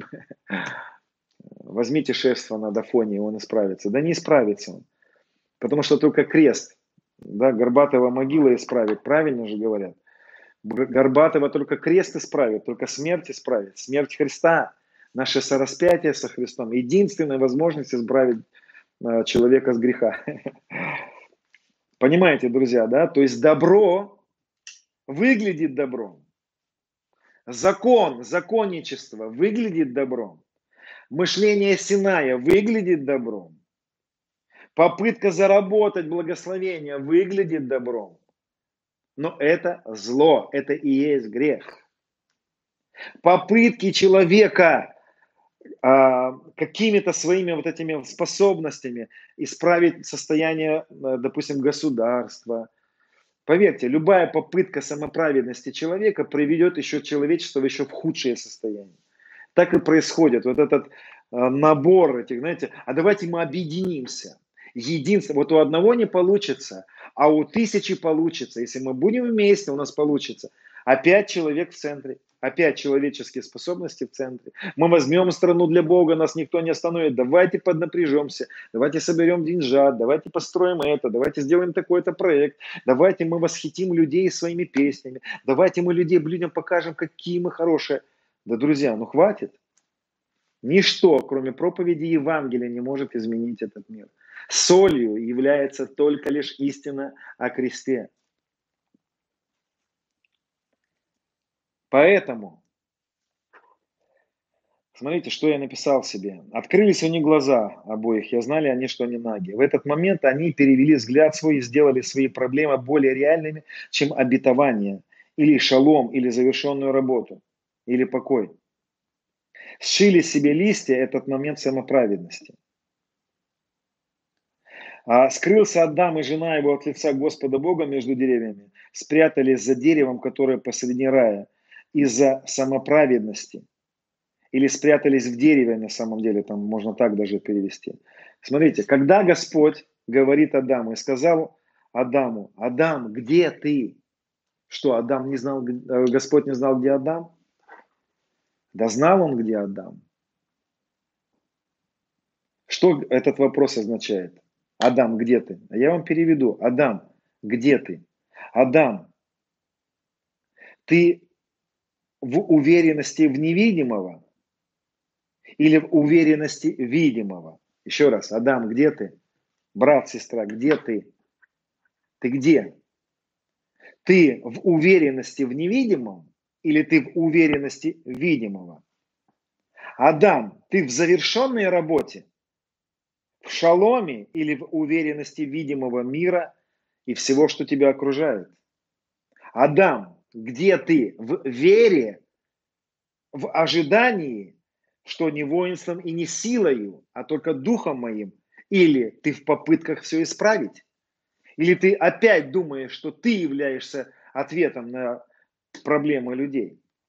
Твои какие-то человеческие плотские способности? То есть, понимаете, да? Адамом я называю здесь больше не нас сейчас, новое творение. Адамом я называю вот то человечество, от которого мы были отрезаны и крещены во Христа, и во Христе мы другой Адам, мы новый Адам. Так вот, смотрите, тот Адам, в котором мы были когда-то соединены, пытается все исправить, пытается все своими силами. Но мы крестились во Христа, и тут опять, и тут опять мы все достигаем, мы все никак не можем поверить в истину. Мы все пытаемся э, верить в свои чувства. Допустим, опять же, пишут мне вопрос такой. Вот вы говорите о том, что а, мы произошло совлечение греховного тела. Во-первых, я хочу сказать, что это не я говорю, это говорит апостол Павел. Поэтому каждый, кто сможет спорить с ним, ну спорьте с ним. Вот вы говорите, что произошло совлечение греховного тела, а я чувствую грех. Как же вы мне говорите? Если это произошло, почему я тогда чувствую? Опять 25. Ты чувствуешь грех, потому что ты до сих пор живешь в уверенности, в видимом. Если ты начнешь жить истиной о том, что произошло совлечение греховного тела, да, какое-то время у тебя будет противоречие. Помните, я говорил о том, что укушенный змеем человек находится одновременно в двух реальностях. У него есть укус змея, яд, но одновременно ему нужно смотреть на распятого змея и говорить, я исцелился. Так вот, с греховной натурой то же самое. У тебя, ты можешь чувствовать ее, но тебе уже нужно перейти в уверенность. Нет у меня. Это вера называется. Вера – это сопротивление двух реальностей. Ты можешь ее чувствовать, но ты уже говоришь, у тебя ее нет. Потому что Дух Святой со своей свободой и законом Духа внутри не начнет тебя освобождать и не даст тебе истинную свободу, если ты не начнешь, если ты не переведешь свою уверенность с чувств, с видимого в невидимое. А сатана пытается увести тебя в видимое. Господь тебя тащит в невидимое и говорит, будь уверен в моей работе, в завершенной работе. Будь уверен, что тебе есть подобие. Будь уверен, что ты образ и подобие. Будь уверен, что ты со мной, со мной одно. Будь уверен, что ты как я. Ты такой же, как я. Будь уверен, папа добрый, папа любит. Что делает сатана? Да нет, не такой он любящий. Если он был бы любящий, не болел бы. Если бы он был бы любящий, не было бы войны. Не правда ли эти вопросы звучат в человечестве сегодня? Если бы он любящий был бы, разве болел бы там ребенок какой-то? Если бы он любящий был бы, разве...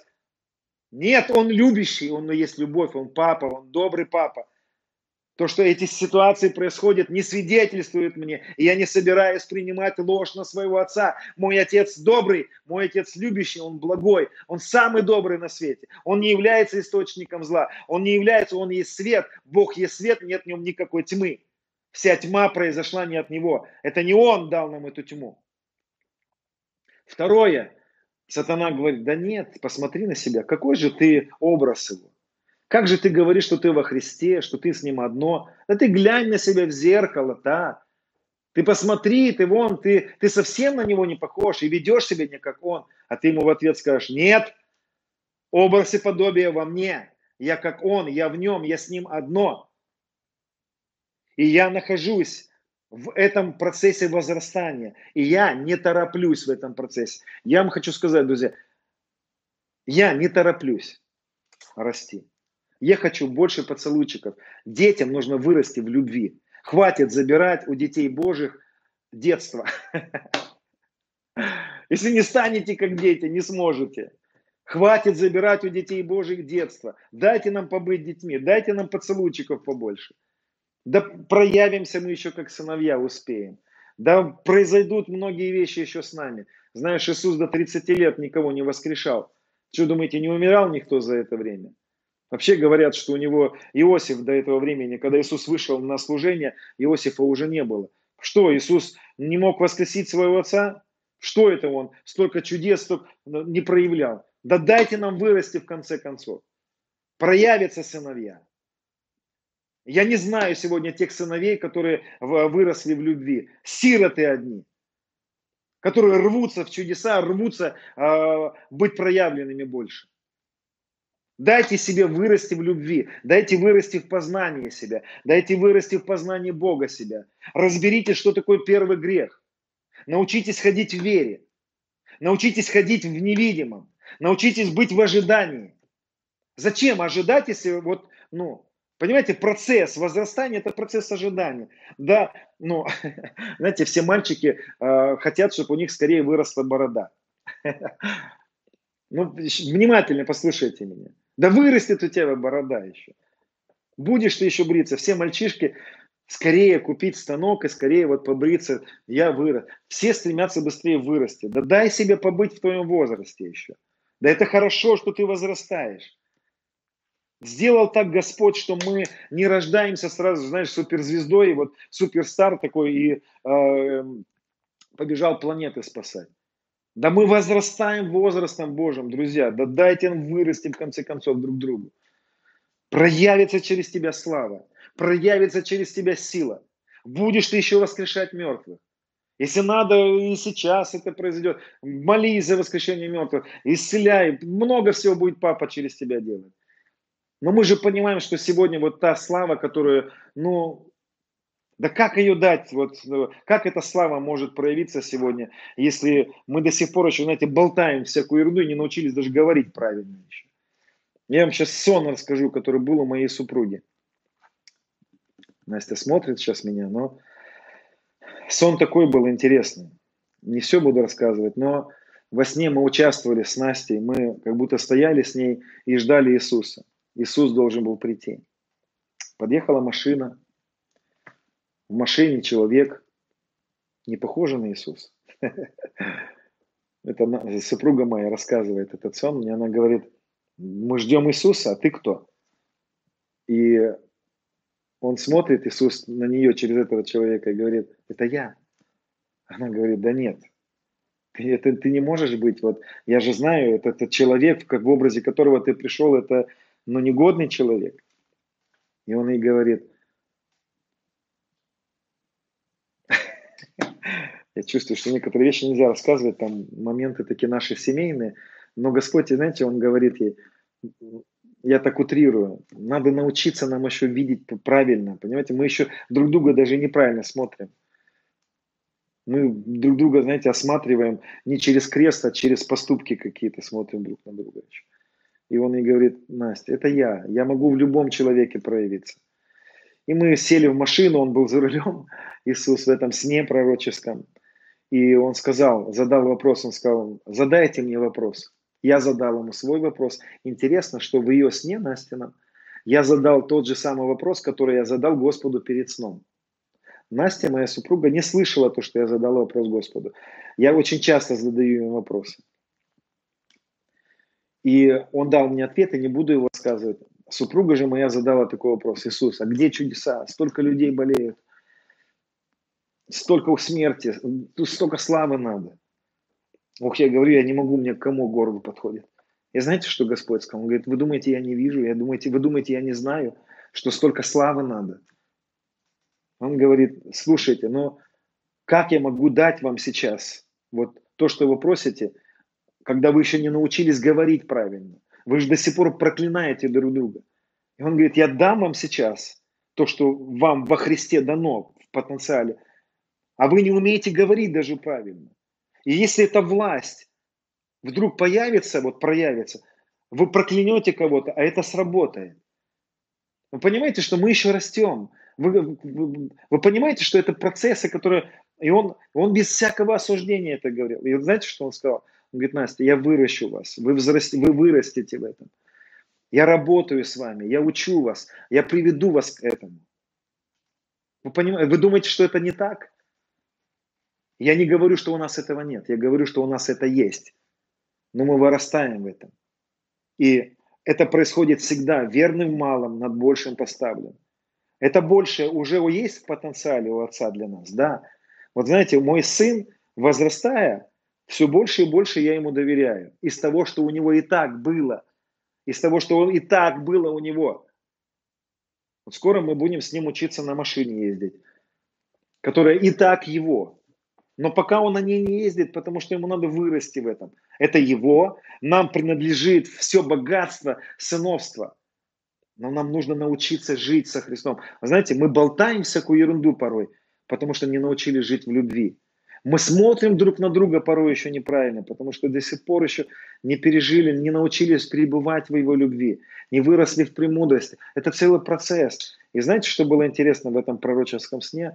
Он с такой любовью говорил. Он вообще ни грамма осуждения не давал. Он просто говорил, ну, дайте, вы еще вырастете, все будет хорошо, вы проявитесь, все это будет.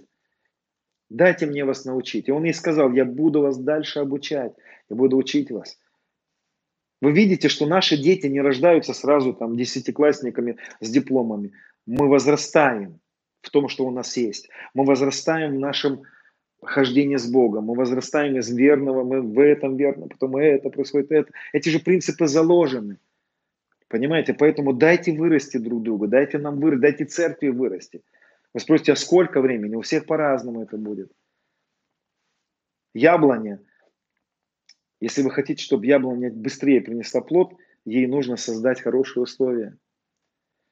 Поэтому атмосфера, в которой быстрее созревает сыновство, сыновья, проявление, проявление мудрости, проявление твоего дара, потому что мы во Христе одно, Он голова, мы Его тело, но во Христе будут распределены всегда, Христос распределится через нас всех по-разному. И в грани твоего дара, твоего предназначения, не переживай, ты будешь проявлен в грани твоего предназначения. Все будет, ты успеешь везде.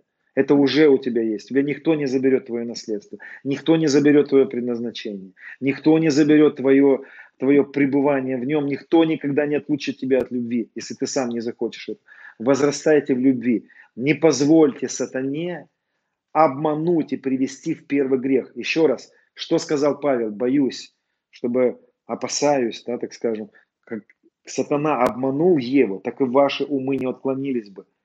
Что он сделал с Евой? Обманул ее в плане отца, обманул ее в плане своего бытия, ее, ее натуры, и обманул ее, перевел ее взгляд на видимый мир – и сделал видимый мир реальностью. Открылись у них глаза, и увидели они, что наги. О, открылись глаза, и, и поверил в свой диагноз. Открыли, открылись глаза, и вдруг увидел, да все-таки э, не обогатился я через его нищету. Вот моя реальность. Да все-таки я грешник, я чувствую грех. Открылись у него глаза. Не позволяйте стащить себя в это. Не позволяйте стащить себя в видимый мир. Не позволяйте ему обмануть нас. Нигде нам Господь не обещал, что мы не будем а, искушаемы. Пока мы здесь, пока сатана будет искушение. Я попробовал, попробовал себе в тезисах выразить свою мысль. Грех – это принимать искаженный образ Бога, усомниться в невидимом, но в завершенном процессе, выйдя из надежды или из ожидания, сделать своей реальностью видимый мир, усомниться в своей натуре, в своем образе и подобии с Отцом и попытаться решить свои проблемы своими силами, своими способностями. Грех – это также принять искаженный образ, еще раз, чуть по-другому, более расширенно написал себе.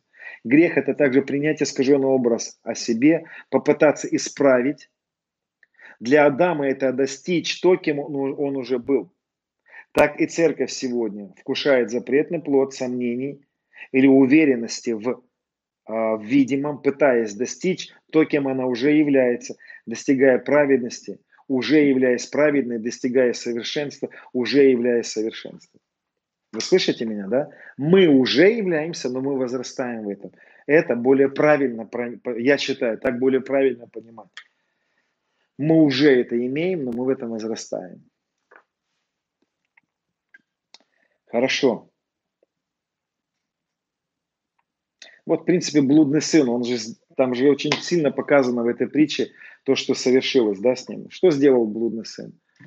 Ну, первое, принял искаженный образ отца. Зачем я же буду жить с отцом? Мы не знаем подробностей, но что-то там произошло такое, что он сказал, отец, дай мне мою часть наследства. Для, для тех времен попросить наследство, это сказать, ты для меня умер, ты никто для меня. Как-то произошло у младшего сына, что отец, а вы понимаете, что это любящий отец был, он же не стал любящим, когда сын ушел, он же был всегда хорошим папой. Значит, сын каким-то образом увидел искаженный образ отца. Это не написано, конечно, это я пытаюсь так все представить, да, понять это. Сын захотел сам жить, сам свою жизнь хотел, без отца. Самоправедность. Поэтому возвращение Шува сына или покаяние сына – это возвращение к любящему отцу. Друзья, я хочу сказать вам еще одну важную мысль. Это мои, э, мое понимание сейчас. Мы одно с Отцом. Мы в Отце, мы с Ним одно, мы Его и род написано. Он избрал нас в Нем прежде создания мира. Иисус был в Отце, был явлен. Но, друзья, это некоторая мистика, то есть мы были в Нем, Он был в нас и так далее. Но, учитывая, что мы в Нем, а Он в нас, мы абсолютно привязаны к Отцу. Мы ничего не можем делать без Него. Мы никто без Него на самом деле. Отец больше нас, более нас. Наша жизнь привязана к... Вот это тайна, которую я не могу до конца объяснить и понять, друзья. Но никогда не делайте себя отдельным Богом, со своей волею, по, по щучьему велению, по моему хотению. Хоть мы и в нем, и являемся с ним одно, это приводит нас к единению, к близости, к любви, но мы не имеем права иметь свою волю. Не, я сегодня слышу, как искажается эта мысль. Его воля главная.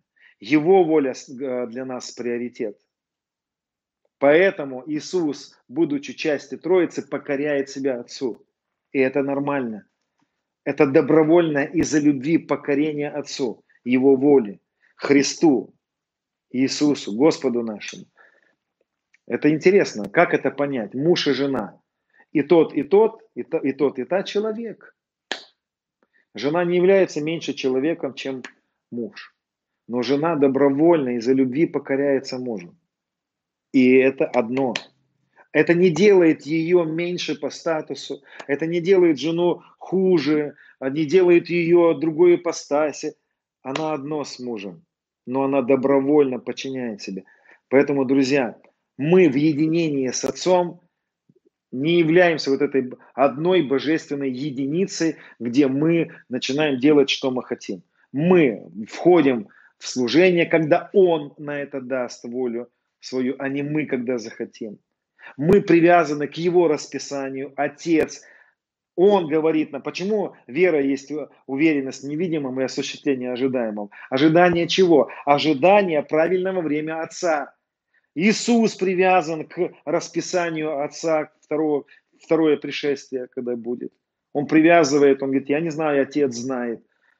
Друзья, это не, наше пребывание в нем, единение с ним, не делает нас таким, знаете, божи, маленьким Богом, маленьким таким, да, или большим Богом с большой буквы. Друзья, мы в нем, но это не делает нас вот такой единицей, которая по щучьему велению, по моему хотению делает, что хочет.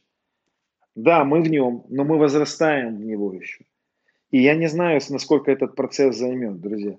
Я рассчитываю, что это займет всю вечность. Я хочу возрастать в Отца, я хочу возрастать в подобие Его.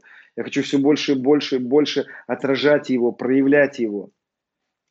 Поэтому, ух, тут еще тайна, конечно, еще много всего, что можно говорить, но я, может быть, сейчас акцентирую на этом, потому что я сегодня слышу нечто противоположное. И я хотел бы, чтобы меня правильно услышали. Аллилуйя. Друзья, увести свой взгляд с истины, увести свой взгляд с креста и пойти в самоправедность. Знаете, я момент такой расскажу вам в истории церкви, как это было. То есть то, что я читаю, изучаю, обнаружу. Вот первые уже такие соборы, Никейский собор, там, по-моему, 325 год, а, от Рождества Христова. Ну, до этого тоже собирались братья и описывали, они писали книги, отцы церкви, так называемые.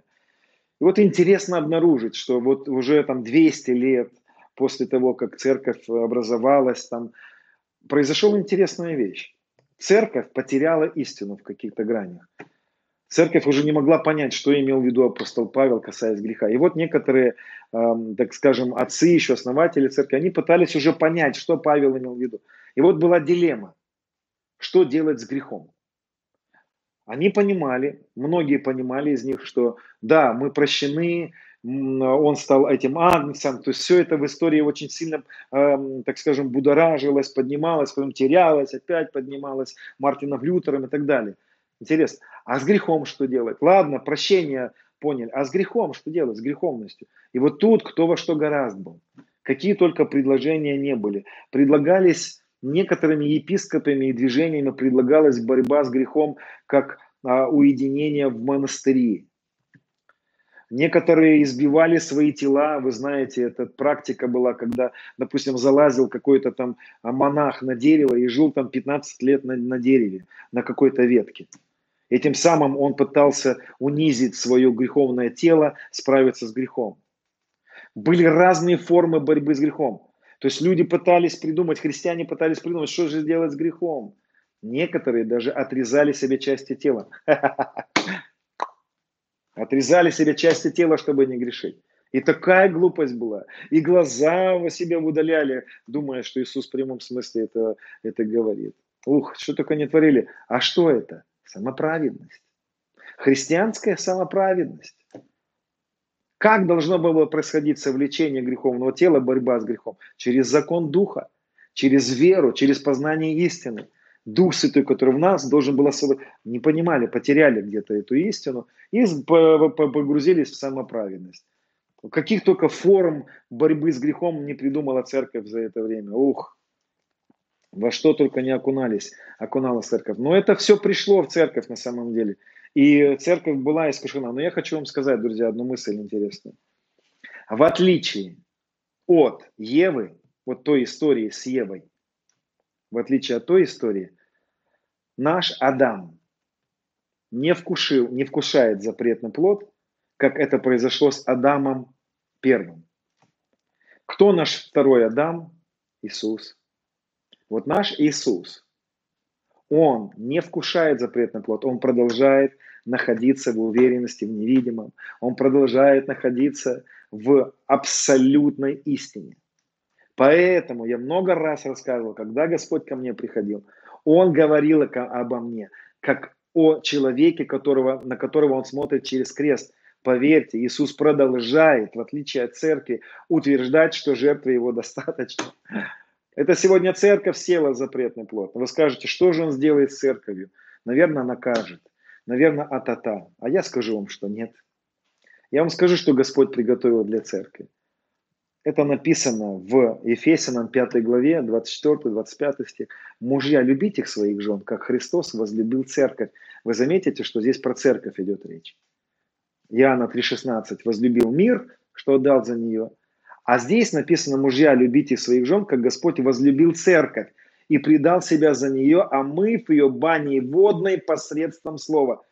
Здесь апостол Павел берет аналогию, он сравнивает а, Христа и церковь как мужа и жену того времени. Что происходило тогда, когда женщина страдала кровотечением, допустим, рожала мальчика, она была нечистой, по-моему, там несколько недель, ну, должна была несколько седьмин, она, ну, неделя она должна была быть нечистой. Вообще прикасаться к ней нельзя было. Если она прикасалась к каким-то предметам чистым, они становились нечистыми. Ну, это жизнь для женщины в то время жить было. И э, там, допустим, она прикоснулась к чему-то, или муж, мужчина прикоснулся к, э, ну, тут про женщину, ладно. И вот были нечистоты какие-то определенные, описанные, которые делали женщину нечистой. Что делал муж, муж, любящий как свою жену? Он готовил ей микву. Он пристраивал к дому камень, в котором вытесывал э, углубление. Он строил крышу определенным образом, в которой было, она стояла не так, крыша, а вот так. У нее было углубление. Дождь падал. в это углубление в крыше была дырочка, водичка падала в эту микву, это называлось живой водой. И тогда эта женщина, ей не нужно было уже бежать э, какой-то там, искать микву где-то, ну, потому что миквой могло быть, мог быть любой водоем, который на, набрался без рук человеческих. То есть человек не должен был начерпать воды. Это прообраз Христа. Миква – это прообраз завершенной работы. Мы говорили с вами про водное крещение там. Так вот, что делает любящий муж для своей жены? Для той, которая, ну, это прообраз, да, она пока не чиста, она соприкоснулась, у нее там есть какие-то вещи, которые по закону нечистые. Он готовит ей микву, очищение. Так и Иисус для своей любимой церкви, которая пришла к неправильным образам мышления, которая приняла ложные образы, которая осквернила себя ложью, которая изменила образ Бога Отца, своего мужа даже, себя, и начала верить в видимое, исправлять себя, и зашла в самоправедность, я делала себе в смоковные листья, ей он, той церкви, которая нечисто, так скажем, он из своей любви к ней приготовил ей микву, омыв ее посредством слова. Что приготовил Иисус для церкви? Истину о завершенной работе, истину о любви. Знаете, что он скажет такой церкви? Да люблю я тебя. Да уже давно простил тебя. Принимай то, что я сделал для тебя, церковь. Принимай мир, что я сделал для тебя. И церковь принимай. Давай, церковь, омывайся. Смывай себя ложные образы мышления. Принимай, какой папа. Он омывает церковь в слове. Приходит истина. Папа добрый. А, сколько слез я пролил от этой истины, что папа добрый. Когда я первый раз сказал, папочка, папочка, это я ревел, не мог остановиться. Что сделал? Он снял с меня эту ложь. Когда я начал смотреть на Христа, какой Иисус, как Он все совершил, когда Он перевел мой взгляд на невидимое, как он, когда Он сделал мой взгляд уверенным в Его завершенной работе, что Он сделал? Он омыл меня от лжи. Когда Он начал говорить о том, кто мы во Христе, какая наша принадлежность ко Христу, какая Его воля о нас. Это все приводит нас к вот этой вот омовению в слове. Истина о завершенной работе, она омывает. Вот мы многие говорим, перед вторым пришествием он приготовит свою церковь. Ну, конечно, он ее приготовит. Вот когда я говорю о том, что мы как сыновья вырастем, да, это же я и имею в виду о церкви, церковь, которая придет в осознание, которая как полки со знаменами. Ну где эти полки со знаменами? Сегодня смотрим, это отряды э, разбитых каких-то разгильдяев, а не полки со знаменами больше. Но он-то ее видит, как полки со знаменами. Значит, она придет, он подготовит ее, и она очень славная будет. Я верю во второе пришествие. Но, друзья, я видел, что перед вторым пришествием произойдет явление сыновей. Я видел, что произойдет пробуждение, которого еще не было никогда на этой земле. И когда я спрашивал, как это произойдет, он сказал мне, что это произойдет через людей, которые погрузились в истину. Они позволили истине изменить их. И он выберет этих людей проявиться через них. Это священство Мелхиседека. Это церковь. Это очень славная церковь, которая будет проявлена. Может быть, это не вся церковь будет. Я не буду утверждать, сколько этих людей будет. Но будет очень сильное проявление сыновей. Сыновья очень сильно проявятся. Поэтому сыночкам, сыновьям нужно вырасти. Это будет проявлено. Это подготовка. И тогда придет Господь.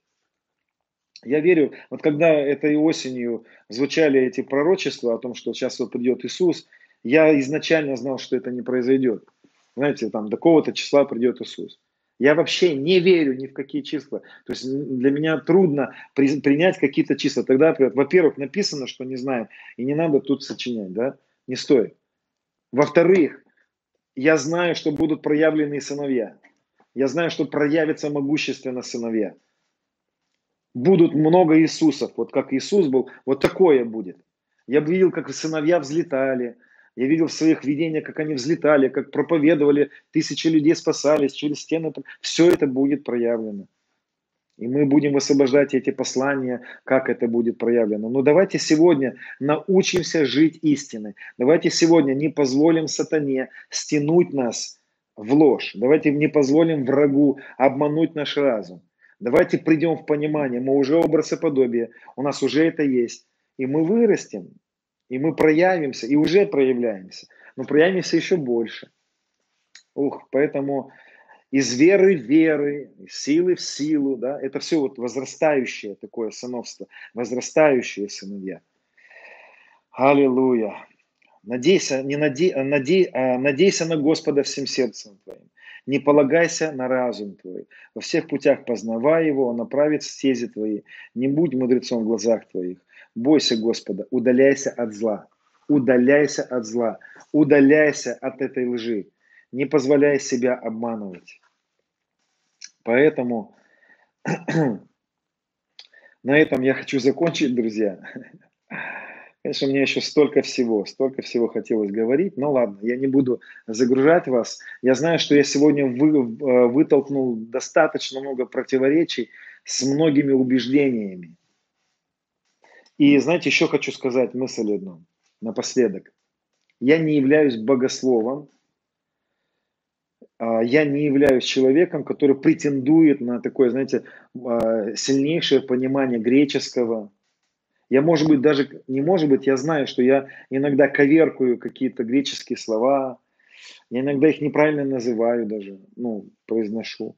Я иногда произношу неправильно какие-то еврейские слова. Я иногда, знаете, как бы вот, я не претендую, что вот, знаете, там правильно все ну, прочитываю. Но я уверен в завершенной работе Христа. Я уверен, что, а, что сегодня нужно не цепляться, знаете, вот, а ты тут неправильно сказал, а ты вот тут вот прочитал неправильно. Не цепляйтесь, друзья. Поймите дух Писания, поймите саму, ист... саму мысль, которую я пытаюсь донести. Попробуйте понять, да, попробуйте прийти к осознанию этому. Возьмите это, подумайте об этом. И вот эти противоречия все. Еще я вижу сегодня такую странную вещь, когда люди когда люди не пытаются истину познать, а пытаются ее узнать. Пытаются там как-то вот разобрать, там, да. Это хорошо тоже узнавать, но нам нужно-то ее познать, нам нужно начать жить в ней, в осознании, в познании Господа и так далее. Хорошо, можете написать какие-то комментарии. Я вижу, столько писали. Я ничего не успевал читать. Хорошо, когда вы завтра проснетесь, друзья, и твое тело может тебе говорить, ох, ты стареешь. Ты можешь где-то ох, почувствовать что-то, ах, что-то вот не так, оно все, как там ты говоришь. Ты можешь увидеть э, новость какую-то, умер тот-то, заболел тот-то. Не позволяй себе стянуть в мысль, что это папа сделал, что он такой, он никогда этого не делал, папа добрый. Не соглашайся с этими видимыми вещами. Живи, живи невидимым. Живи ожиданием. Возрастай. Ожидание дано нам для того, чтобы вырасти в любви и в познании.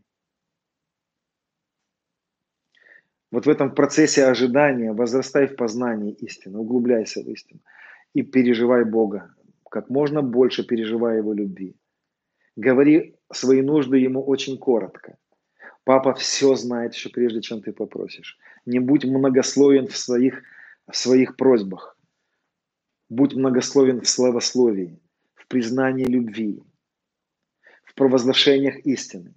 Говори в этом много, а больше наслаждайся им. Проведи время ожидания в любви. Проведи время ожидания в познании истины. Друзья, я хочу молиться сейчас с вами. Давайте помолимся. Отец, благодарю Тебя за благодать.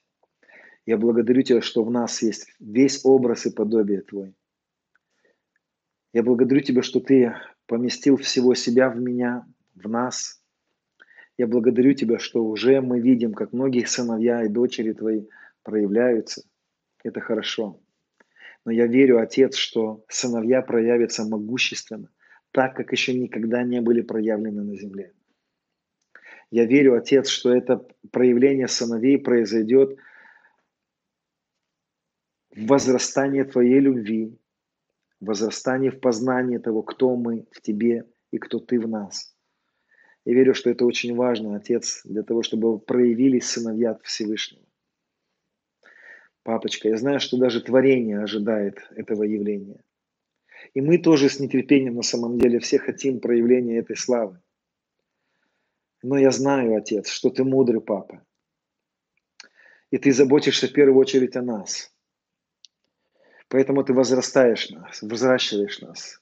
Ты удаляешь из нас корни, горечи. Ты делаешь нас более способными, чтобы это вот образ и подобие высвободилось из нас и принесло плод, и никого не потерял. Отец, я благодарю Тебя. Я благодарю Тебя, что уже сегодня Ты действуешь через нас, уже исцеляешь через нас, через нас, уже воскрешаешь мертвых. Мы уже видим, как много проявляется славы Твоей через сыновей. Отец, я молюсь Тебе о том, чтобы Ты очень много высвободил любви, чтобы Ты искоренил сиротство, соперничество, всякие амбиции, торопливость. Ты сказал, торопливо ногой оступиться.